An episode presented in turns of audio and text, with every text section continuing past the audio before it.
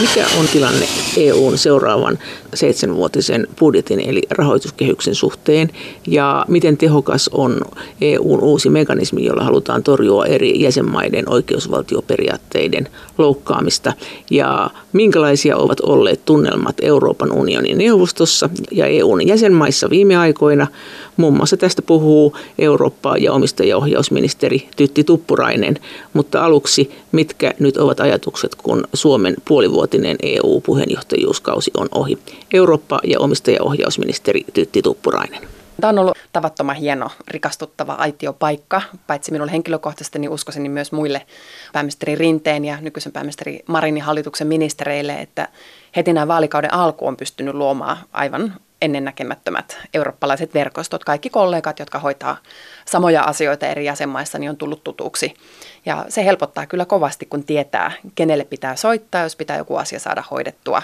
Samoin komissiosta, nyt uusi komissio aloitti joulukuun alusta, niin on päästy kuitenkin tapaamaan heidät heti tuoreeltaan. Ja näillä verkostoilla on, on Suomelle varmasti hyötyä. Ja sehän on näin, että puheenjohtajuuskaudella niin se kyseinen ministeri, esimerkiksi maatalousministeri johtaa maatalousministeriön puhetta ja ympäristöministeri ympäristöministereiden.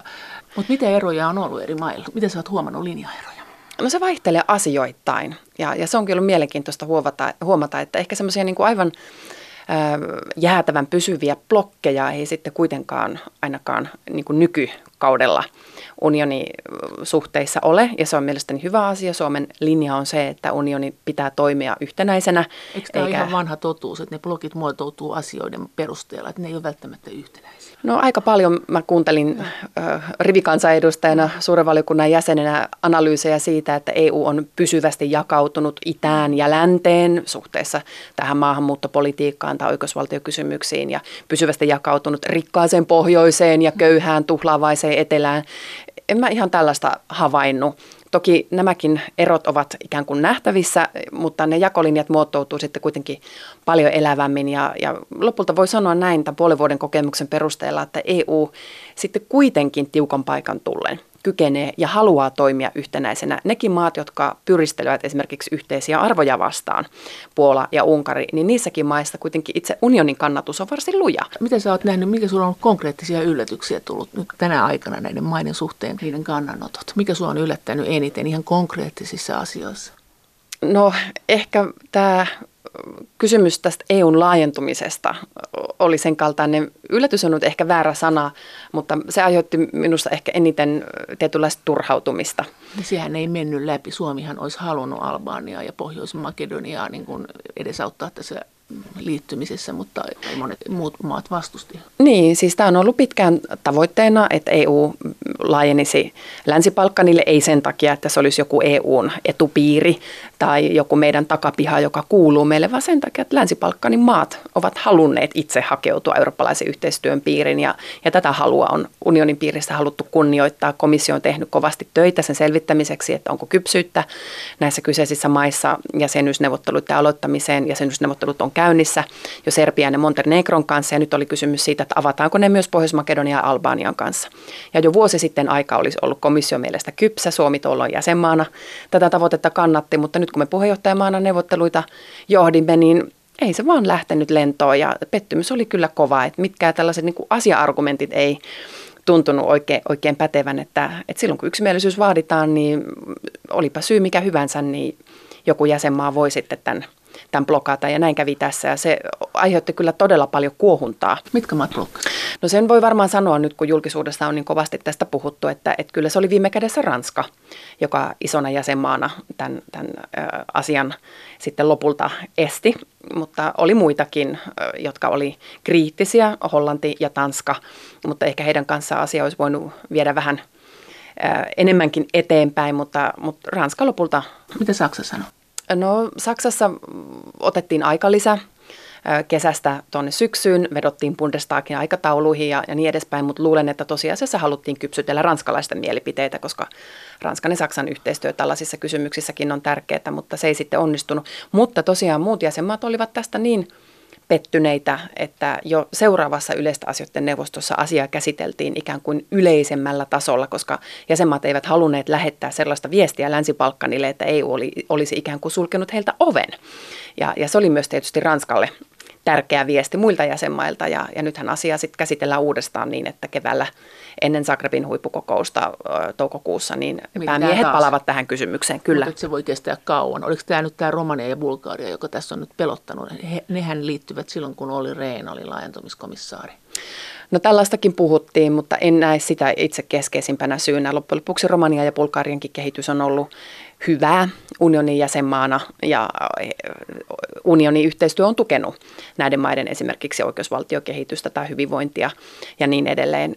Mutta luulen, että tässä painoi ehkä ranskalaiset sisäpoliittiset syyt, joita ei aivan Suomi puheenjohtajamaanakaan pysty seuraamaan ja ymmärtämään, että mistä kaikesta on kysymys. Mutta se on kuitenkin tosiasia. Neuvotteluita ei nyt avattu, mutta haluttiin lähettää jo seuraavassa neuvostossa selkeä viesti Länsi-Balkanille, että EU ei ole ovea sulkenut. Ja, ja sekin on tärkeää. Ja, ja Suomen puheenjohtajakaudella sitten joulukuussa pidettiin hallitusten välinen konferenssi Serbian kanssa, jossa uusi luku neuvotteluista pystyttiin avaamaan. Ja tälläkin haluttiin osoittaa, että kyllä tämä laajentuminen sinänsä jatkuu. Mutta Mut se on vähän niin kuin Turkki sitten, että se saattaa, että me voidaan aloittaa siellä, me voidaan olla, siis voi kestää vuosikymmeniä.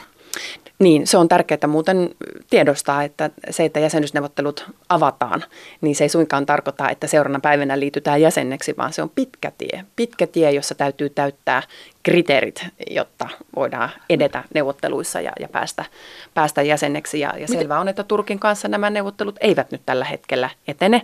Joo. Niitä ei virallisesti ole jäädytetty, mutta, mutta Turkin kehitys on, on sen kaltaista, että, että valmiutta jatkaa neuvotteluita ei tällä hetkellä ole. No mitä mieltä sä oot ollut, tai mitä mieltä Suomi on ollut tästä Ranskan politiikasta? Ranskahan on ottanut tämmöisen EU-aatteellisen johtajan roolia, hakenut semmoista, ja säkin olet puhunut avoimuuden ja demokratian puolesta, niin kyllähän se on aika hämmentävältä näyttänyt täältä Suomesta päin katsottuna, että miten nyt yksi maa yhtäkkiä voi olla tämmöinen aatteellinen johtaja. No Ranska on ottanut aktiivisesti nyt asemaa Eurooppa-politiikan muotoilijana. Mutta miksi sille on annettu se? Kyllähän kaikki varmaan sitä haluaisi ottaa, mutta mitä sä oot mieltä tästä tilanteesta? Onko se, ottanut sit, onko se saanut sitä liikaa? No mulle jo nuorena tyttönä sanottiin, että, että, että valta on aina vakio, että, että joku sitä käyttää ja, ja jos Ranska ja Saksa eivät yhdessä sitä käytä, niin sitten sitä käyttää jompi kumpia. Tässä tapauksessa sitten Ranskalla on ehkä parempi tilanne siihen. Saksassa on ollut sisäpoliittista kuohuntaa molemmissa pääpuolueissa, jotka muodostaa tämän Grosse-koalitionin, tämän, tämän tuota, mm, saksalaisen hallituksen sekä SPDssä että CDUssa. Ja, ja tämä on jättänyt tilaa Macronille tehdä omia aloitteita. Ja hän on kyllä tätä tilaa varsin värikkäästi käyttänyt. Onko se susta oikein? No minusta on hyvä, että esitetään erilaisia visioita Mutta onko se oikein, ideoita. Että, että, että Ranska saa näin ison vallan? Jokaisella jäsenmaalla on oikeus tehdä aloitteita, myös Suomella. Ja itse vertasin tässä muutama vuosi sitten Suomea ja Portugaliin, joka pienenä maana teki paljon aloitteita emun kehittämiseksi ja euroalueen korjaamiseksi.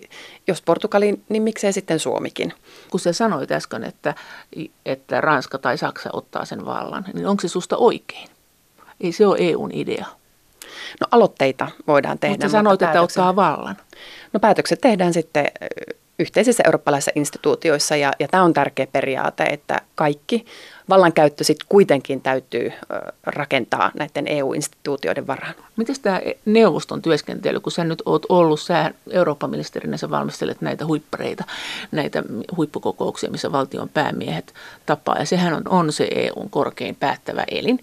Ja Suomessa on puhuttu, ja sinä olet puhunut avoimuuden puolesta, näiden neuvoston missä tapaa ministerit ja myös näin, missä tapaa päämiehet, niin näiden ongelmahan on tavallisen kansalaisen kannalta se, että ne ei ole kauhean avoimia. Säkin äsken sanoit, että nyt varmaan voidaan jo sanoa, mitä joku maa on mieltä, kun se on jossain lehdessä, mutta äh, onko tämä susta oikein? Tämä ei näytä kivalta.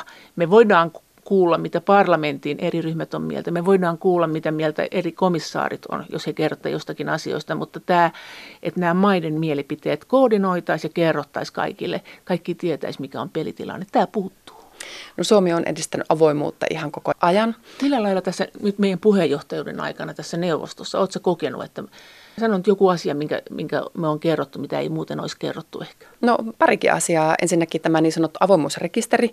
Se otettiin vapaaehtoisesti käyttöön, että meidän pysyvä lähettiläs ja me ministerit ollaan kirjattu kaikki tapaamiset ylös, jotka liittyy EU-asioiden hoitoon. Niin, mutta se, se ei auta meitä tietämään, miten mieltä eri maat on, joka on, se, joka on se tavallaan se kiinnostavin peli, koska neuvostossahan nämä väännöt käydään. Niin, minusta on tärkeää, että kansalaiset pystyy hahmottamaan, että miten päätökset on syntynyt, mikä se lainsäädännöllinen jalanjälki on ja, ja tämän puolesta me on sitten tehty. Kuka kertoo meille, mitä mieltä on vaikka Kreikka ja mitä mieltä oli Italia ja onko ne eri mieltä kuin Espanja tai Puola tai jotakin? No, samaan aikaan kun avoimuutta edistetään, niin on hyvä tunnustaa se, että ihan kaikki keskustelut ei voi olla avoimia. Että on tärkeää, että neuvosto voi käydä myös keskuudessaan luottamuksellista keskustelua. Mutta käy aika paljon. Eihän sieltä paljon tule ulos. Se käy aika paljon ja me puheenjohtajamaana teimme tietoisesti monet keskustelut julkisiksi. Ja se yllätti monet jäsenmaat, että näinkin kuin voi tehdä. Mikä oli semmoinen yllättävä, mitä, mitä ei muut puheenjohtajat olisi tehnyt? No esimerkiksi yleistä asioiden neuvosto, jossa olin puheenjohtajana, me kävimme julkisen debatin siitä, että miten tätä neuvoston vuosittaista oikeusvaltiodialogia pitäisi kehittää. Siis avoimuus on, on tärkeä periaate jo sinänsä. Tätä me teimme. Avasimme useammat keskustelut julkisesti näkyville kuin mitä aiemmat puheenjohtajamaat on tehnyt. Samoin tiettyjä asiakirjoja. Monet EU-asiakirjat on lähtökohtaisesti aina luottamuksellisia. Lyödään leima sen kummemmin katsomatta, mistä on kysymys. Me esimerkiksi tietyt Koreperin tämmöiset niin kuin alustavat mandaatit julkaisimme, että nämä asiakirjat oli julkisesti saatavilla, kenen tahansa saatavilla. Ja nyt ne löytyy, onko ne suomeksi? Kaikki EU-asiakirjat on aina kaikilla EU-virallisilla Eihän kielillä. Siis EU-sahan on paljon semmoista tavaraa, jota ei käännetä suomeksi siellä sivustoilla.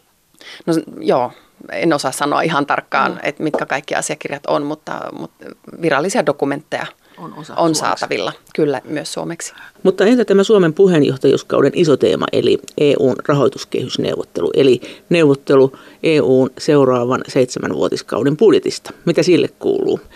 Miten isoa prosenttiosuutta EU-maiden yhteenlasketusta bruttokansantuotteista on nyt suunniteltu EUn jäsenmaiden maksettavaksi budjetiksi? Eurooppa- ja omistajaohjausministeri Tytti Tuppurainen. Parlamentti ehdotti 1,3 prosenttia ja, ja komissioehdotus oli 1,11 prosenttia ja Suomi päätyi puheenjohtajamaana ehdottaa 1,07 kuultuaan jäsenmaita ja, ja vedimme johtopäätökset, että missä kompromissi voisi olla ja, ja prosessi on edennyt juuri niin kuin Suomelle asetettiin tavoitteeksi, että me ollaan nyt puheenjohtajamaana tehty ehdotus. Puhutaan tämmöistä neuvottelulaatikosta, negotiation box, eli EU-kielellä negobox. Suomi viimeisteli sen, eli pistimme tähän luvut. Ja nyt se on luovutettu Eurooppa-neuvostolle ja on Eurooppa-neuvoston työlistalla oleva asia ja siellä työskentelyä johtaa sitten neuvoston pysyvä puheenjohtaja, Euroopan neuvoston pysyvä puheenjohtaja Charles Michel. Tämä ei palaa nyt enää siis kiertävälle puheenjohtajamaalle, eli Kroatia ei enää jatka budjettineuvotteluita tulevana puheenjohtajamaana. Va- päämiehet päättävät. Ne menee nimenomaan näissä huippukokouksissa, päämiehet päättävät. Kyllä, eli tähän mennessä prosessia on käyty jäsenmaiden kesken yleistä asioiden neuvoston työskentelyssä ja, ja nyt se on sitten siirtynyt sinne Eurooppa-neuvostolle. Alun perinhän päämiehet asettivat itse itselleen tavoitteeksi saada sopu vielä tämän vuoden 2019 puolella. Se ei nyt ole tapahtunut, niin kuin historia tässä osoittaa. Lokakuussa päämiehet kävivät tällaisen Suomen tekemän alustavan hahmotelman pohjalta historian ensimmäistä kertaa tällaisen näkemysten vaihdon, exchange of views. Tämmöistä ei koskaan aikaisemmin ole tässä rahoituskehysprosessissa ollut. Se nyt lokakuussa käytiin. Se ei kuitenkaan ollut niin tuloksekas, että oltaisiin nyt joulukuussa päästy jo varsinaiseen sopuun. No mitä sä luulet sit lopputuloksesta, paljonko se tästä vielä muuttuu? No luulen, että se ei tästä kovin paljon muutu. Eli komissio saa haluta mitä haluaa ja parlamentti saa haluta mitä haluaa, mutta tilanne on edelleen se vanha, että jos me kerran rahat keräämme verotuksella, niin me myös päätämme, että mitä, mihin pannaan. Näin se, näin se tosiasia on, että, että parlamentilla on haluja osoittaa EU-varoja moniin hyviin kohteisiin, mutta parlamentilla ei ole omaa rahaa. Sillä ei ole omia varoja, ei myöskään komissiolla. Tosin nyt on keskusteltu siitä, että pitäisikö tällaisia rahoja olla. Eurooppa- ja omistajaohjausministeri Tytti Tuppurainen. Niin no komissio ehdotti tähän tulevaan budjettiin kolmenlaista uutta EUn omaa varaa. Yhtäältä sitä, että EUn päästökauppatuloista osa tilitettäisiinkin unionille, siis jäsenmaiden päästökauppatuloista tilitettäisiin osa unionille. Sitten, että oltaisiin luotu tämmöinen yhteinen yhdistetty yhteisöveropohja, josta osa tästä verotuotosta oltaisiin ohjattu unionille. Ja sitten tämmöistä kierrättämättömään muoviin perustuvaa sakkomaksua. Näillä kolmella erillä omalla varalla olisi nimenomaan kerätty niin kuin jäsenmaksuista riippumatonta suoraa tuloa unionille, mutta ei jäsenmailla ollut valmiutta hyväksyä tällaista. Eikö? Mutta tätä omien varojen asiaa Suomi puheenjohtajamaana vei kuitenkin siten eteenpäin, että, että ihan näitä kaikkia ei tyrmätty, vaan tämä muoviin perustuva maksu sai sen verran kannatusta, että me katsoimme, että aika on kypsä sille, että se on osa rahoituskehyskokonaisuutta. Eli jos tämä ehdotus menee lävitse, niin jatkossa EU kerää vähän. muutamia, vähän toista, toistakymmentä miljardia omia varoja muoviin perustuvalla maksulla. Ja se on ikään kuin avaus nyt ja uusien menee, omien varojen suuntaan. Ja se, menee, se menee budjettiin kuitenkin? Se menee tähän EU-budjetin ja. tulojen, ja. Äh, ikään kuin menojen katteeksi jäsenmaksujen ohella. Mutta tosiaan tämä komissio ehdottama rahoituskehystaso 1,11 prosenttia EU27 BKT, se osoittautui täysin mahdottomaksi näille nettomaksajavaille. Ei ole halua maksaa niin paljon EU-budjettiin. Esimerkiksi Saksa. Niin Saksa oli tiukkana. Saksa oli tiukkana. Eikö Saksa puhunut, että yli yhden ei saa mennä? Saksa puhuu tiukasti yhden prosentin puolesta. Ruotsi oli aivan erityisen tiukka. Samoin Tanska ja Itävalta, Hollanti, näitä nettomaksajamaita oli usein useampi, joka ei halunnut tinkiä ollenkaan tästä yhdestä prosentista. Sitten meillä oli toisaalta ne jäsenmaat, jotka kovasti budjettista hyötyy, jotka ovat niin sanottuja kohesiomaita. He olisivat halunneet jopa enimmillään tämän parlamentin tason, eli 1,3 prosentin tason. Mutta selvää on, että kun tämä haitari on näin suuri, niin jotenkin se täytyy sitten tuoda keskikentälle ja ja tämä keskikenttä nyt sitten meidän puheenjohtajamaan kokemuksen mukaan löytyi tästä 1,07 tasosta, eli 1087 miljardia euroa seuraaville seitsemälle vuodelle. Ja, ja tämä on se tieto, mikä meillä puheenjohtajamaana oli. Se on syytä noterata, että millään muulla jäsenmaalla ei ole tällaista tietovarantoa kuin mikä Suomella puheenjohtajamaana oli. Ei komissiollakaan eikä kenelläkään, koska me tapasimme kaikki jäsenmaat, kuulimme heidän reunaehdot, heidän niin kuin ehdottomat kipukohdat ja heidän toiveensa ja tarpeensa. No mitä ne oli, ne kipukohdat? No niitä oli paljon. Esimerkiksi näille tietyille nettomaksajamaille se kipukohta oli se, että omat jäsenmaksut ei saa kasvaa yhtään tämän enempää. Siis sanon ne maat. No ne on vähän luottamuksellisia ja. tietoja, että en, en mielelläni niitä, niitä avaa, mutta, mutta tietysti kun tilastoja katsoo, niin on, on paljon esimerkiksi näitä Itä-Euroopan maita, joille kohesiovarat ovat tavattoman tärkeitä. Tai sitten esimerkiksi, sano, se sekin on yleisesti tunnettua, että, että Ranskalle maatalousbudjetti on tärkeää, että suorista tuista ei saa leikata ja, ja, ja tämän tyyppisiä niin kuin toiveita jäsenmaat esettivät ja, ja Suomi koitti vetää sitten kirkon keskelle kylää. Miten sen maatalouden kävi? No kyllä se muuttuu merkittävästi. Ensinnäkin rahoituksen taso laskee. Että se on trendiomaisesti jatkunut jo pitkään tämä rahoituksen tason, tason lasku. Ähm, nyt mulla ei ole niitä lukuja Joo. tässä ulkomuistissa, mutta joka tapauksessa tullaan koko ajan kokonaistasossa alas. Mutta jäsenmaat ei halunnut ihan niin jyrkkää säästölinjaa kuin mitä komissio ehdotti. Näinpä me sitten puheenjohtajamaana päädyttiin nostamaan pikkasen sen maatalousrahoituksen, maaseudun kehittämisrahoituksen osan tota, tasoa 10 miljardilla. Siinä on tämä niin sanottu ykköspilari, jolla rahoitetaan viljelijöiden suorat tulotuet ja kakkospilari, jolla rahoitetaan tämmöiset maaseudun kehittämistoimet. Jäsenmaat koki, että varsinkin se maaseudun kehittäminen, jolla esimerkiksi ilmastonmuutokseen vastataan, niin siihen komission tekemät leikkaukset oli, oli liian suuria, siksi sitä piti tasapainottaa. Mutta muuten kyllä se vaan, tämä budjetin modernisaatio näkyy, että, että edelleen se kaikkein suurin, tai Suomen ehdotuksessa se suurin menokohde on niin sanotut uudet kohteet, tutkimus, tuotekehitys, rajavalvonta, puolustus, ilmastotoimet, tämän tyyppiset asiat, kehitysyhteistyö. kritisoitiin, että ne ei saanut niin paljon kuin oli toivottu, että kyllä näihin vanhoihin asioihin vielä menee.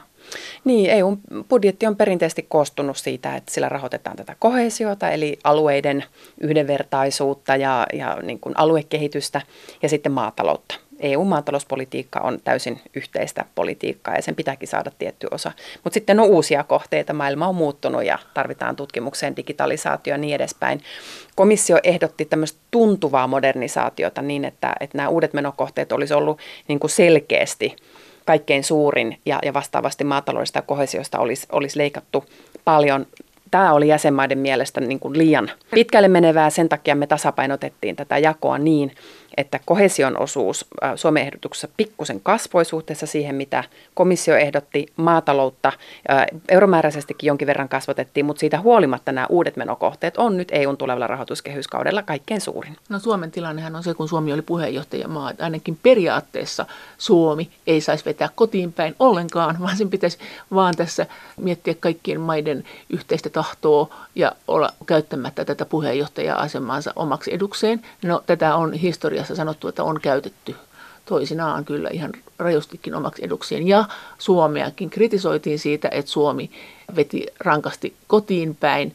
Mitä me oltaisiin tehty toisin, jos me ei oltaisi oltu puheenjohtajia? Olisiko me voitu vetää niin kuin rankemmin kotiin päin ja mitä me silloin olisi sanottu? Mikä meiltä nyt jäi sanomatta, kun sä sanoit, että, että nämä ei tule enää neuvostoon tämä budjetti, niin käveltiinkö me nyt onnemme ohi vai oltiinko me just nimenomaan ovelia?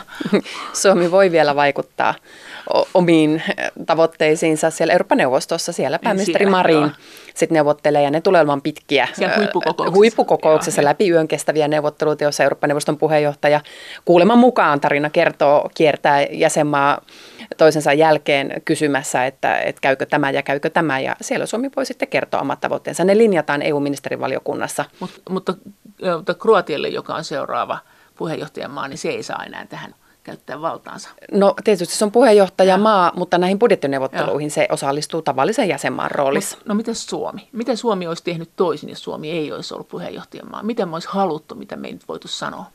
No se on ensinnäkin aivan selvää, että ei yksikään puheenjohtajamaa voi kuvitella toimivansa, jos se ajaa omaa etua. Meillä olisi mennyt heti uskottavuus, jos me oltaisiin ikään kuin lähdetty Suomen etu edellä. ajaa omaa etua? No sillä tavalla, että me määriteltiin se oma puheenjohtajuuskauden ohjelma. Ja siinähän näkyy Suomen tavoitteet. Suomen tavoitteena oli vahvistaa EU-oikeusvaltioperustaa, tehdä vahvaa ilmastopolitiikkaa, kehittää sosiaalista ulottuvuutta, kestävää kilpailukykyä ja kansalaisten kokonaisturvallisuutta. Ja kaikilla niillä tuli edistystä. Mutta siis rahoja Suomeen tästä budjetista. Tätähän nyt muut maat tekee. Niin miten me se asia hoidettiin, kun meidän piti ainakin nimellisesti olla neutraaleja? No me emme ole toistaiseksi edistäneet puhtaasti Suomen kansallista intressiä. Me ollaan puheenjohtajamaana toimittu puolueettomana välittäjänä. Paljon me laskennallisesti menetettiin, kun me oltiin tässä vaiheessa puheenjohtajia ei sitä voi laskea tällä tavalla. Täytyy sanoa, että budjettineuvottelut on vielä kesken ja nyt alkuvuodesta EU-ministerivaliokunta linjaa Suomen tavoitteet, joita sitten pääministeri Marin näistä neuvotteluissa tulee edustamaan. Se on toki sanottava, että, että kun Suomi kasvatti nyt tätä maatalouden rahoitusta, erityisesti sen maaseudun kehittämisen, sen kakkospilarin rahoitusta, niin se istuu kyllä hyvin – tämän Suomen pitkän linjan tavoitteen kanssa, että, että se, se on se, millä niin kuin tuloutetaan Suomelle EU-budjetista kaikkein eniten. Tässä me emme ajaneet Suomen etua, mutta välillisesti itsekin tästä hyödymme. Se, että jäsenmailta löytyy niin vahva tuki tälle maaseudun kehittämiselle, niin voi sanoa, että se oli myös Suomen kannalta hyvä asia. Suomi su- kuuluu näihin maihin, jotka suhteessa hyötyy eniten niin kuin tästä maaseudun kehittämisrahoituksesta. Maaseudun ja, ja, ja myös maatalousrahoista. Maatalousrahoista myöskin, Joo. mutta ennen kaikkea maaseudun kehittäminen on se, mistä Suomi saa. Myös Suomi tämmöisenä digitalisaatio innovaatioon ja, ja korkeatasoisen tieteen maana hyötyy tästä suuremmasta Horizon rahoituksesta, eli tämä tutkimus- ja tuotekehitysrahasto. Se kasvaa merkittävästi nyt. Kaikkinensa nämä uudet menokohteet kasvaa yli 100 miljardia. Suomi on ollut hyvä näissä hakemaan. Tästä Itä-Euroopan maat on monesti purnanneet, että he olisivat halunneet, että esimerkiksi nämä tutkimusrahatkin jaettaisiin jäsenmaiden kesken tietyn niin kuin jakoavaimen perusteella. Suomi on puolustanut vahvasti sitä, että nämä rahat kuuluvat ikään kuin osaamisen perusteella. Ja, ja se päätyi nyt myös tähän meidän budjettiehdotukseen, vaikka emme tätä jäsenmaana nyt tätä tavoitetta pitäneet esillä, mutta se sai riittävän tuen muilta mailta. No, no kuinka pitkälle tai kuinka paljon puhuttiin siitä, että maatalousrahoissa pitää ehkä tulevaisuudessa siirtyä siihen, että ainakin aikaisempaa suuri suurempi osuus maksetaan kansallisesti. Ollaanko siihen suuntaan menossa? Sitähän epäiltiin tässä pitkin matkaa, että tähän ollaan siirtymässä, mutta nyt ei ilmeisesti vielä näytä siltä. No ihan täysin kansalliseen maatalousrahoitukseen ei mennä, ei varmasti lähiaikoina. Mikä on sun Tämä on, lähiaika? Puhutaan vuosikymmenistä, joo, nyt jo. ollaan seitsemälle vuodelle joo. tekemässä budjettia, mutta tämmöistä niin kuin kansallista toimeenpanoa lisätään. Ja se on tärkeä asia, että, että vaikka rahat päätetään yhteisesti, paljonko on tukitasot ja niin edelleen, niin sitten kuitenkin sitä kansallista toimeenpanoa, sille jätetään väljyyttä ja, ja tämä tulee olemaan Suomessakin tärkeä siis asia. byrokratia vai? Byrokratia nimenomaan. Sitä löystetään tai järkeistetään. EU antaa mahdollisuuden jäsenmaille entistä enemmän ohjata sit sitä varojen käyttöä. Eurooppa- ja omistajaohjausministeri Tytti Tuppurainen, no mitä hiljaisia signaaleita sä näit? Kun sä näit nyt, kun sä näit nämä, kaikkien kanssa juttelit tästä budjetista, millaisia nousevia ja millaisia laskevia trendejä sä näit siellä kulisseissa, että tapahtuu tämmöisissä budjettiintohimoissa? No kyllä se nouseva trendi ilman muuta on se, että, että haluttiin laittaa selkeästi valtavan paljon lisää rahaa EU-yhteiseen rajavalvontaan – EU-yhteiseen puolustukseen ja maahanmuuttopolitiikkaan. Se on aivan silmin nähtävää, että, että sen kaltaisia prosenttinousuja ei ole missään muusta kuin Frontexin rahoituksessa, maahanmuuton rahoituksessa ja sitten tässä puolustusbudjetissa ja, ja se kertoo jotain tietysti tästä meidän ajastamme. Eikö se myös perustunut siihen, että Itä-Eurooppaa, joka ei ole tässä pakolaiskriisissä ollut kovin yhteistyöhalunen, niin on sanottu, että näitä rakennerahoja, jotka on sinne mennyt, niin niitä on nyt otettu muuhun käyttöön niin kuin ärtyneinä siitä, että he eivät ole kovin vastavuoroisia, että he saa, saa rahaa, mutta he ei sitten lähde näihin projekteihin mukaan. No se, että nämä Itä-Euroopan maat ei nyt enää niin paljon tätä kohesiorahoitusta saa, niin perustuu yksinkertaisesti siihen, että näissä maissa he ovat rikastuneet, talouskasvu on ollut suotuisaa, työllisyys on parantunut, ei ole enää sitä logiikkaa. Mutta siis onhan se tavallaan, että jos, jos, jos Merkelkin puhuu, että Itä-Saksankin pitäisi nyt saada rakennerahoja, niin ainahan löytyy logiikka saada rakennerahoja aina löytyy ja myös Suomi tästä oman Joo. osansa saa. Ja nämä rahat on meille tosi tärkeitä ja, ja niissä tulee olemaan tämän meidänkin puheenjohtajamaana tekemän esityksen perusteella kasvua nyt nykukauteen nähden. Eli tulemme saamaan enemmän näitä aluekehitysvaroja kuin mitä, mitä kuluvalla kaudella. No entäs tästä oikeusvaltioperiaatteesta sen verran, että tästähän puhuttiin paljon ja sitten tämä jotenkin hiipu ja hiipu että artikla 7 vähän on hankalaa, ei oikein onnistu. No me voidaan keskustella oikeusvaltioperiaatteesta. Sitten tuli tämä Katalonian tilanne ja muuta. Ja Unkari aika niin kuin näpäkästi selitti, että miten muut maat on tehnyt oikeusvaltioasioiden suhteen. Nyt tuntuu, että se tilanne on vähän kuohunnassa, mutta se peruskysymyshän on se, että, että kun puhuttiin sitä, että näitä EU-rahoja voidaan ottaa pois mailta, jotka rikkoo oikeusvaltioperiaatetta, jossakin vaiheessa sanottiin, että nyt rakennerahoista voidaan ottaa pois. Sitten sanottiin, että ei voida ottaa kyllä rakennerahoista pois, mutta voidaan tehdä niin, että ei anneta niitä rakennerahoja. Sitten ei voida ottaa pois, mutta ei anneta, jos ei, jos ei totella oikeusvaltioperiaatetta. Mutta nythän se tilanne on se, että ne voidaan kyllä ilmeisesti ottaa pois, mutta äh, vain semmoisista kohteista, joissa se maa systemaattisesti rikkoo jotain oikeusvaltioperiaatetta. Mutta mitä ne voisi olla, koska jos esimerkiksi tuomioistuinlaitos rikkoo, niin eihän EU sitä rahoita, ei se voi ottaa mitään rahoja pois tuomioistuinlaitokselta. Jos se rikkoo lehdistön vapautta, niin eihän EU kaiketi rahoita mitään lehdistöjä, ei siitäkään voi ottaa pois. Mikä voisi olla semmoinen konkreettinen esimerkki, että milloin tämä iskisi?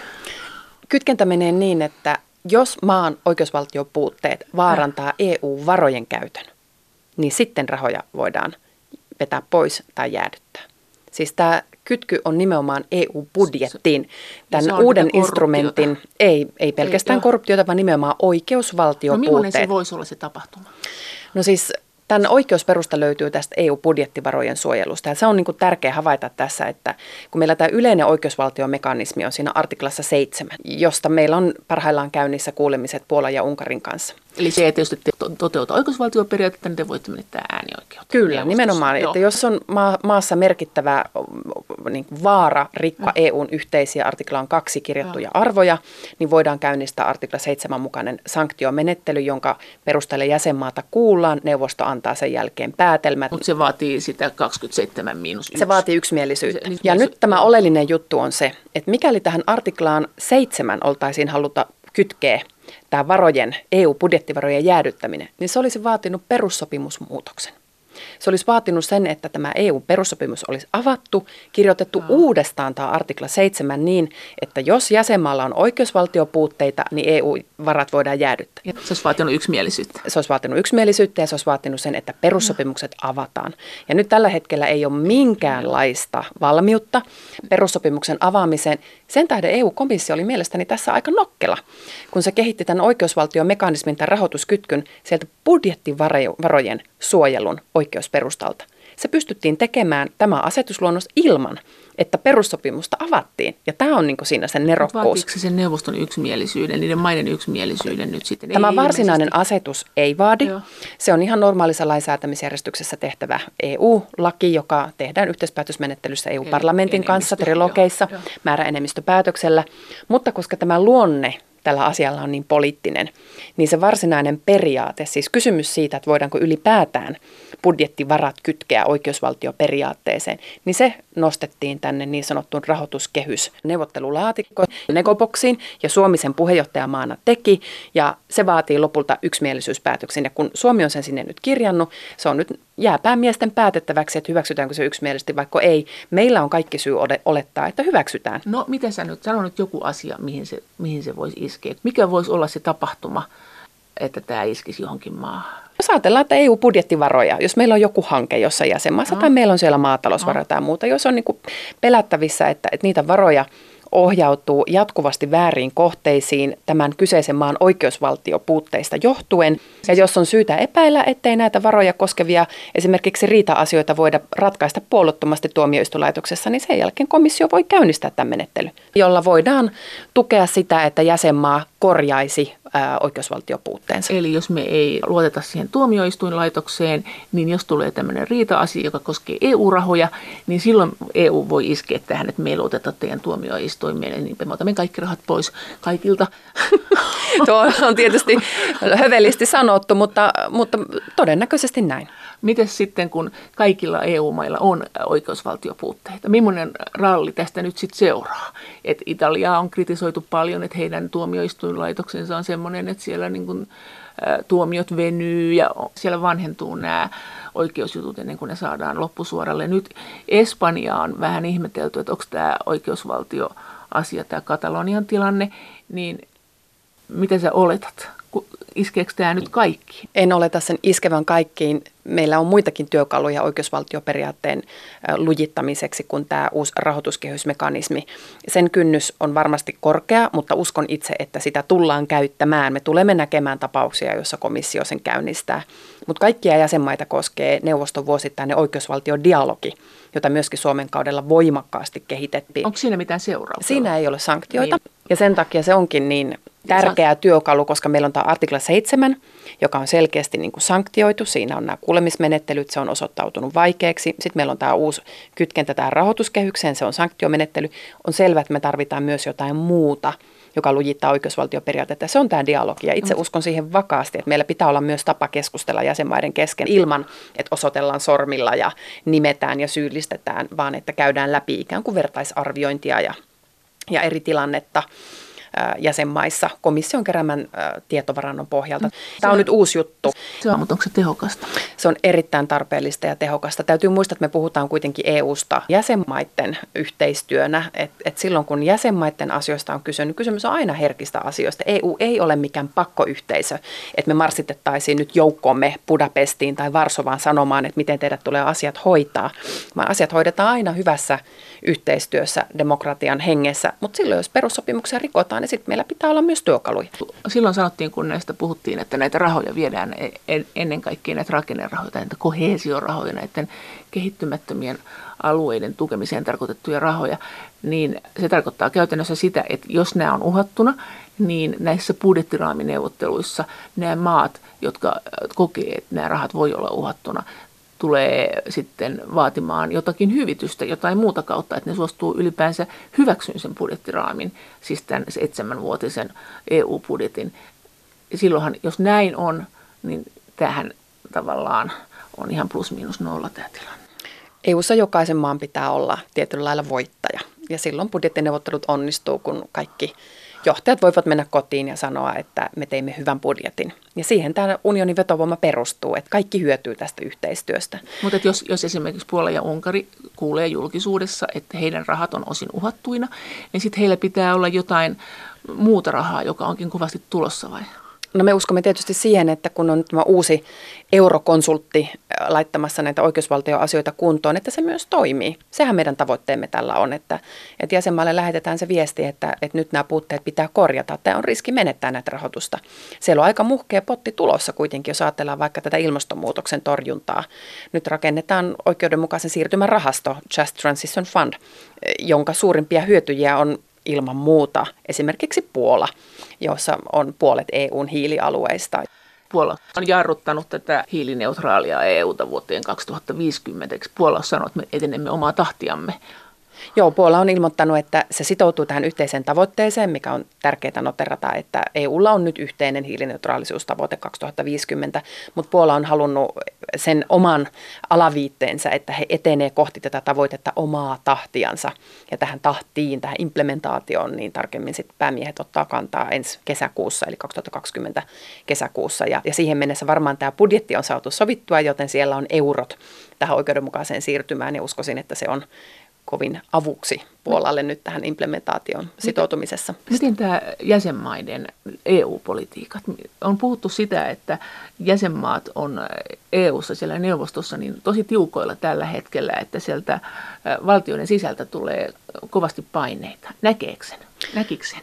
No, ja, ja minkälaisia paineita? Ja onko, onko ne muuttunut ne jäsenmaiden EU-politiikat? Onko, onko maiden ollut syytä vetää enemmän niin kuin kotiin päin sen takia, että siellä on kriittinen yleisö kotona?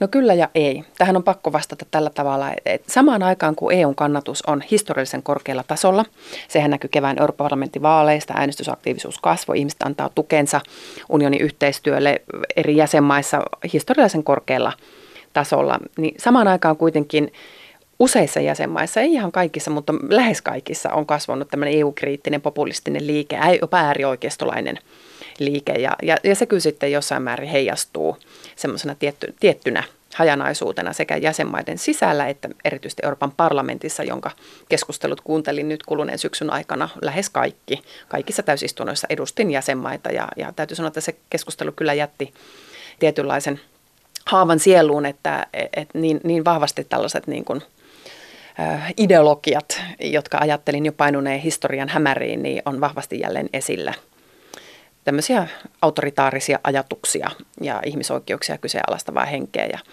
ja tämä on haaste ja, ja tämä täytyy mm, selättää ja uskon, että siihen pystymme, koska yhdessäkään jäsenmaassa tällä äärioikeistolla tai populismilla ei vielä ole sen kaltaista enemmistöä, että, että se pystyisi yksin määräämään.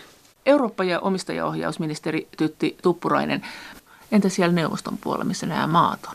Se sanoi äsken, että siellä on EU-kriittiset voimat ilmeisesti eri maissa niin voimistuneet. Niin, niillä ei missään maassa ole vielä enemmistöä ja se on tärkeää noterata, että Suomessakin, missä perussuomalaiset tällä hetkellä on Gallup-kannatuksessa ykkösenä, niin ei heillä kuitenkaan vielä ole kuin reilu 20 prosenttia, että, että yli 78 prosenttia tai sitä luokkaa äänestää muita puolueita. Tämä on tärkeää noterata, mutta kyllähän se näkyy esimerkiksi tietynlaisena niin kuin Saksan varovaisuutena – kaikki odotamme sitä, että, että mitä seuraa Merkelin jälkeen. Että tämä lähtö on, on todennäköistä ää, jossain lähitulevaisuudessa, kukaan ei tiedä milloin, mutta, mutta seuraajasta on kovasti jo keskustelua, onko hän nykyinen puolueen puheenjohtaja Annegret Kramp-Karrenbauer vai joku muu, se jää nähtäväksi. Hän ei ole tämä nykyinen puolustusministeri ehkä vielä sellaista asemaa Saksan sisäpolitiikassa hankkinut, että hän olisi aivan itsestäänselvä Merkelin seuraaja. Samaan aikaan SPDssä käytiin hyvin syvällinen ja, ja raju puheenjohtaja kisa tässä syksyn aikana ja, ja on mielenkiintoista nähdä, minkälaisen roolin SPDn uusi entistä vasemmistolaisempi puoluejohto ottaa. Ensimmäiset viestit on ollut rauhoittavia, eli halutaan pysyä hallituksessa tässä suuressa koalitiossa mukana, mutta tämä jää nähtäväksi. Eli tämmöistä niin kuin hakemista, Saksan johtajuus on, on selvästi ollut nyt aiempaa laimeampaa. Mitä sä oletat? Mitä se Saksan vaalitulos, miten se konkreettisesti voi vaikuttaa koko EUlle? Miten siellä on ne vaihtoehdot? Aina puhutaan, että sillä on suuri merkitys, mutta että mihin? No vaalit ei ole ihan vielä ei, Saksassa no. tulossa, mutta joka tapauksessa tähän Merkelin Joo. lähtöön ollaan jo valmistautumassa. Ja, ja kyllä niin kuin Saksan ja Ranskan yhteistyö, se on ollut niin keskeinen EUn toimivuudelle ja, ja sen tulevaisuudelle, että jos tästä toinen osapuoli keskittyy hakemaan itseänsä tämän niin kuin eurooppalaisen yhteistyön sijasta, niin se on huolestuttava merkki uskon kyllä Saksaan. Saksan puheenjohtajakausi seuraa heti Kroatiaa ensi vuoden loppupuolella ja, ja se to, tulee totta kai olemaan Saksallekin näytön paikka, että millaista Eurooppaa he haluavat. Miten Merkelin otetaan kohtalo omiin käsiinsä, miten se heijastuu Saksan puheenjohtajamaan tavoitteisiin. Mutta sun mielestä se kysymys on siitä, että sä pelkäät, että Ranska ja Saksa ei olisi näin kiinteässä yhteydessä, mutta se, että minkälainen politiikka siellä Saksassa on, niin se ei ole niin keskeistä EUn kannalta. Kyllä se on keskeistä. Olen ollut hyvin huolissani siitä, minkälaisia vaalituloksia AFD, eli vaihtoehto Saksalle äärioikeistolainen puolue, on saanut esimerkiksi Thüringenissä erittäin hyviä vaalituloksia ja se, että äärioikeisto on Saksan liittopäivillä ensimmäistä kertaa sitten toisen maailmansodan, niin on tämä huolestuttavaa. Entäs, entäs se Merkel? Merkelin seuraaja, että onko hän liberaalimpi vai konservatiivisempi, niin miten se vaikuttaa EU:hun? No Saksa tarvitsee ilman muuta vakaan hyvän hallituksen ja vakaa hyvä hallitus tarvitsee johtajuutta. Niin, mutta siis jos sinne tulee joku tiukan talouden kannattaja, niin se tulee tarkoittamaan vastaisuudessa, että Saksa ei ole innostunut yhteisvastuista kovinkaan paljon. Ja mitä se sitten tarkoittaa? No sekin on muistettava, että olipa sitten pieni maa tai Saksa tai Ranska, niin jokaisella maalla on neuvostossa yksi ääni. Ja lopulta nämä kysymykset ratkaistaan yhdessä. Mutta sen niin kuin henkisen johtajuuden kannalta on tärkeää, että Saksan ja Ranskan yhteistyö toimii ja että se toimii tavalla, joka on, on osallistava, että muut jäsenmaat otetaan mukaan. Miten tämä Suomi? Suomi on kuulunut tähän Hansaliittoon, joka on tämmöinen porukka. Siinä on Pohjoismaita ja sitten siinä on Hollantia, Latvia, Liettua, jotakin. Eikö näin ole? Ja Suomi. Niin se on ollut tämmöinen porukka, joka on halunnut tämmöistä kireempää talouspolitiikkaa, ei ole halunnut yhteisvastuita. Jossain vaiheessa tässä syksyllä sanottiin, että Suomi ei ole enää siinä niin kauheasti mukana, mutta eikö sä ole sanonut, että kyllä on? No mä olen sanonut, että, että Suomen etu on puolustaa EUn yhtenäisyyttä ja Suomen etu on välttää erilaisten pysyvien blokkien muodostumista. Me emme ole mukana missään Hansaliitosta, vaan me olemme Euroopan unionin jäsenmaa. Toki me teemme yhteistyötä eri maiden kanssa, Pohjoismaiden kanssa tai joissakin tapauksissa sitten Etelä-Euroopan maiden kanssa. Ja tämä Hansa-yhteistyö, joka vähän viime vaalikaudella pääsi muodostumaan ikään kuin tämmöiseksi kriittiseksi ryhmittymäksi emun kehittämiselle, niin se on elänyt oman aikansa. Ja jos näiden maiden piirissä tehtävästä yhteistyöstä on Suomen kannalta etua esimerkiksi EU-vapakauppasopimusten kannalta, niin sitten me teemme tätä yhteistyötä, mutta mihinkään tällaiseen Hansa-ryhmittymään me emme liittoudu, sanottakoon se nyt selvästi. Eikö me ollaan liittouduttu jo? Vai onko me nyt niin kuin erottu siitä? Ei tällaista ryhmittymää olekaan, ei siinä mitään kerhonsääntöjä ole. Me olemme Euroopan unionin jäsenmaa ja toimimme ennen kaikkea EUn yhtenäisyyttä vaalien. Miten Suomen EU-politiikka konkreettisesti muuttui, kun hallitus muuttui? No Suomessa on pitkä linja Eurooppa-politiikalla. Kansalaiset antaa sille vahvan tukensa. Tämä on ollut meille ennen kaikkea jo Mauno Koivistosta lähtien turvallisuuspoliittinen valinta ja tätä kansalaiset tukee vahvasti. Mutta ehkä tässä nyt kun perussuomalaiset ja heidän jälkeensä siniset jäi hallitusyhteistyöstä pois, niin on aiempaa vahvemmin sitouduttu ja selkeämmin tähän eurooppalaiseen yhteistyöhön ja todettu, että Suomen paikka on EUn eturivissä. Me olemme aktiivinen vaikuttaja EUn eturivissä. Eli joku on halunnut nähdä, että tässä palataan niihin Paavo Lipposen aikojen kaikkiin ytimiin politiikkaan kyllä tavallaan päivitettynä tähän aikaan. Mutta mitä me tehdään siellä ytimissä? Osallistumme EUn kehittämiseen, ollaan mukana keskusteluissa myös silloin, kun ne aiheet ei aina ole meidän mielestä nyt kaikkein oleellisimpia tai keskeisimpiä. Ajatellaan nyt vaikka tätä euroalueen budjettia.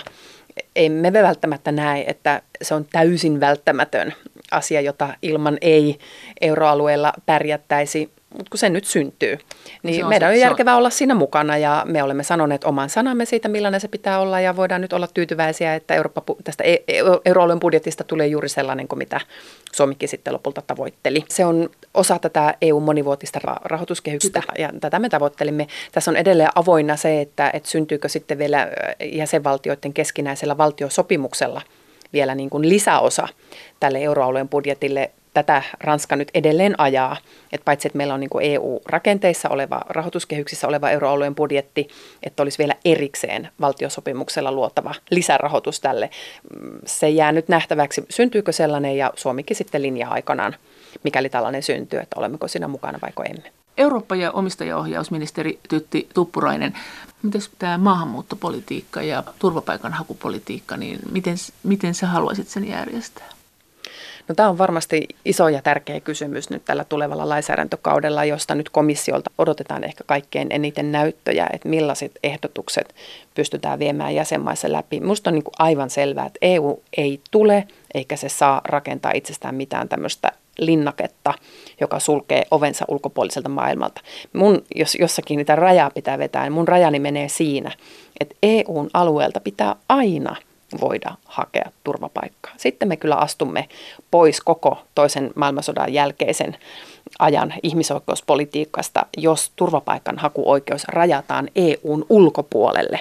Tätä me emme hyväksy, sitä ei pääministeri Sanna Marinin hallitusohjelma hyväksy ja uskon, että sitä ei eurooppalaisten ihmisten enemmistö hyväksy. Mutta tämän tyyppisiäkin asioita on esitetty, että, että turvapaikkahakuoikeus rajattaisiin joihinkin EUn ulkopuolisiin kolmansiin maihin.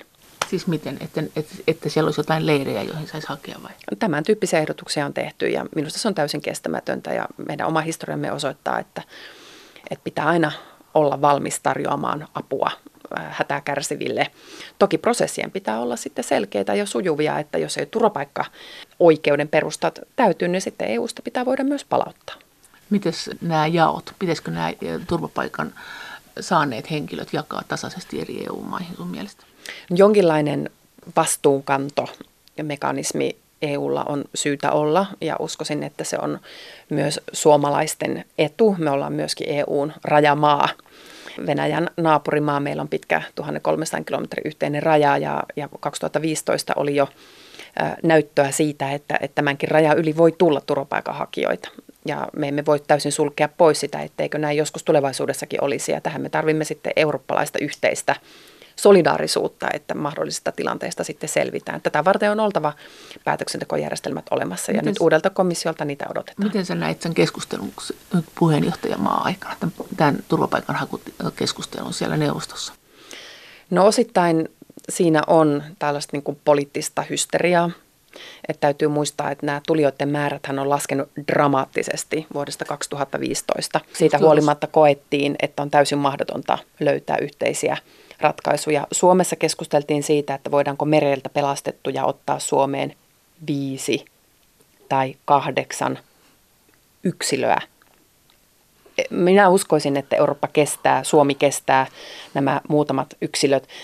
Tulijoiden määrä on kuluneen vuoden aikana sen kaltainen, että Euroopasta löytyy sellaisia urheilu- ja, ja musiikkistadionoita, jonne nämä kaikki tulijat voitaisiin kerralla mahduttaa. Eli määrät ovat kyllä sen kaltaisia, että Eurooppa kestää sen, mutta kestetäänkö me se henkisesti? Ja tässä onkin viime kädessä kysymys ihmisyydestä, millä tavalla me suhtaudumme ihmisiin, joita tänne tulee. Muistammeko me, että jokainen ihminen, joka tänne tulee, on viime kädessä yksilö. Hän on jonkun äidin ja isän lapsi, jolla on omat toiveet ja unelmat huomisesta ja kenties hätä ja pelko. Myös silloin, kun kysymys on taloudellisen niin kuin paremman tulevaisuuden hakemisesta, kaikki nämä täytyy pystyä käsittelemään. Pitäisikö sun mielestä se sopimus Turkin kanssa purkaa ja päästää sieltä rajat auki sitten, että sieltä voisi tulla niin paljon ihmisiä kuin haluaa tänne?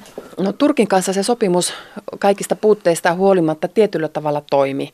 Turkki pystyi tarjoamaan kuitenkin Syyrian pakolaisille kohtuulliset olosuhteet, ottaen huomioon millaisesta maasta on kysymys, ei läheskään niin vauraasta kuin esimerkiksi Suomesta, niin Turkissa on lähes kolme miljoonaa pakolaista, joista valtaosa elää muualla kuin leireillä. Mutta, mutta oliko se susta väärin, kun sä sanot, että, onko se susta väärin, että on rajoja? Kun sä sanoit, että tältä pitää saada hakea turvapaikkoja, niin EUhan on nyt rakentanut rajoja, jonka takia osin turvapaikanhakijoiden määrä on vähentynyt. Pitäisikö susta nämä rajat purkaa? Rajat tarvitaan. Tarvitaan ehdottomasti eurooppalainen ulkoraja, mutta se rajan on oltava sen kaltainen, että se ei ole kuin seinä, johon epätoivoiset ihmiset kuoleman hädässään törmäävät. Vaan sen pitää olla sen kaltainen raja, joka pystyy vastaanottamaan ihmisiä, jotka Eurooppaan tulee eri syistä. Tänne tullaan tietysti hakemaan töitä, tänne tullaan kouluttautumaan, perustamaan perhe, tullaan hakemaan myös kansainvälistä suojelua.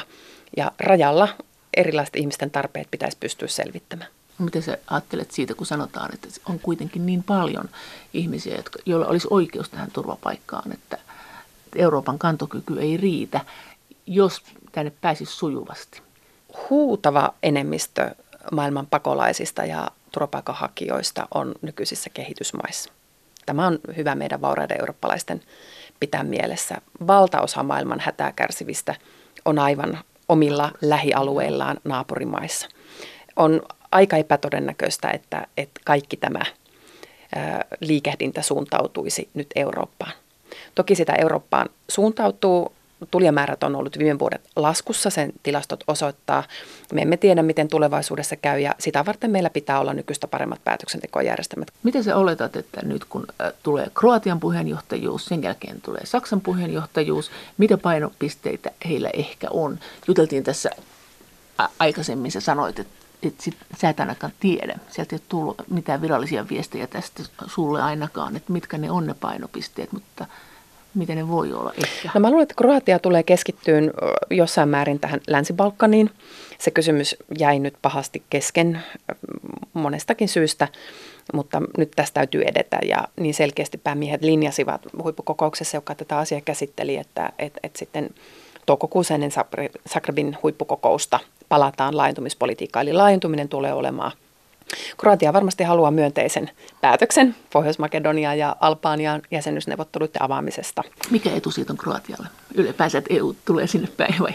No ei sitä yksittäiselle puheenjohtajamaalle tietystikään ole muuta kuin, että voi vetää onnistuneet neuvottelut, mutta, mutta kyllä niin kuin Länsi-Balkanin alueen Länsi-Balkanin alueen ihmiset haluavat osaksi eurooppalaista yhteistyötä. Tätä haluan korostaa, että kysymys ei ole siis mistään EUn intresseistä, joita me haluamme ikään kuin lunastaa itsellemme ottamalla uusia maita tämän yhteistyön piiriin, vaan kysymys on siitä, että nämä kyseiset maat, niissä valtaa pitävät hallitukset ovat halunneet, että, että hakeudutaan osaksi eurooppalaista yhteistyötä sen tuomien etujen, sen tuomien hyötyjen vuoksi. Ja jos kriteerit täyttyy, niin EUlla pitää olla valmius vastata. Miten se ihan käytännössä, mm, jos Kroatian naapurimaat tulee osaksi EUta, niin hyödyntääkö se suoranaisesti Kroatia vai onko se niin, että siinä tulee taas lisää maita, jotka kisailee samoista rahoista, jotka kisailee ähm, niin kuin halvalla työvoimalla yrityksistä vai onko se niin, että, että tavallaan voi ajatella, että jos sieltä tulee lisää maita, niin äh, tämän alueen painoarvo esimerkiksi neuvoston kokouksissa kasvaa. Miten, jos sitä ajattelee ihan tällaisen maan omien etujen kannalta? No kyllä se on sekä että. Et tietysti se, että tullaan osaksi sisämarkkinoita, niin edistää talouskasvua, luo sille edellytyksiä ja niin edelleen. Mutta Kroatian kannalta, jos ajatellaan, että Kroatia miettii, että halutaanko me noin vai eikö me haluta? Niin, no Kroatia ei puheenjohtajamaana sitä päätä. Et pikemminkin Kroatia on tässä tämä puolueeton välittäjä ja jos vain jäsenmaiden tahto on kypsynyt, niin sitten pystytään Kroatian puheenjohtajakaudella tekemään se myönteinen päätös. Mutta uskoisin, että Kroatia tulee edistämään tämän tyyppistä. Eli että heidän alueen painoarvon pitää nousta eu että Se ei välitä siitä, että todennäköisesti, että rahaa menee sitten muuallekin. Koska kyllähän Suomikin sanottiin, että äh, kyllä meilläkin oli niitä painopistealueita, niin kyllähän meillä oma mielipide näistä oli. Niin, mä uskon, että Kroatia varmasti haluaa niin EUn yhteistä etua ajaa ja niin kuin unionin toimintakykyä. Ja jos niin kuin kriteerit näillä tietyillä hakijamailla täyttyy, niin sitten he pääsevät osaksi EU-yhteistyötä ja paitsi, että he ovat sitten niin kuin saamapuolella mahdollisesti EU-rakennerahastovaroista ja, ja maatalouspolitiikasta ja niin edelleen, niin kyllähän sitten tämä kasvava taloudellinen aktiviteetti ja yhteistyö niin lisää kaikkien vaurautta. Ja se on no. ollut eurooppalaisen yhteistyön yksi perusta ihan alkuajoista saakka. Mitä muuta Kroatia voisi haluta?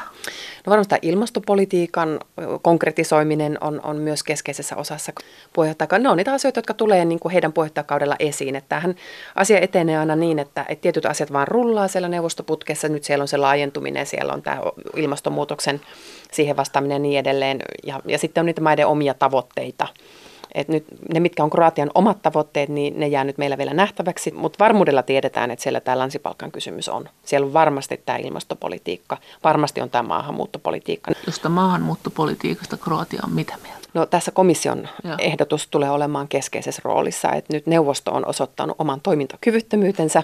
Neuvosto ei ole pystynyt päättämään edes väliaikaisesta mekanismista ja, ja kaikki pallo, siis pallo on täysin komission päädyssä, että mitä Ursula von der Leyen tekee – niin sillä tulee olemaan ratkaiseva rooli. Tässä myös Suomen komissaari Jutta Urpilainen on sitten ehkä merkittävässä asemassa. Hän on, hän on niin vastaan näistä Afrikkasuhteista ja kehityspolitiikasta siellä.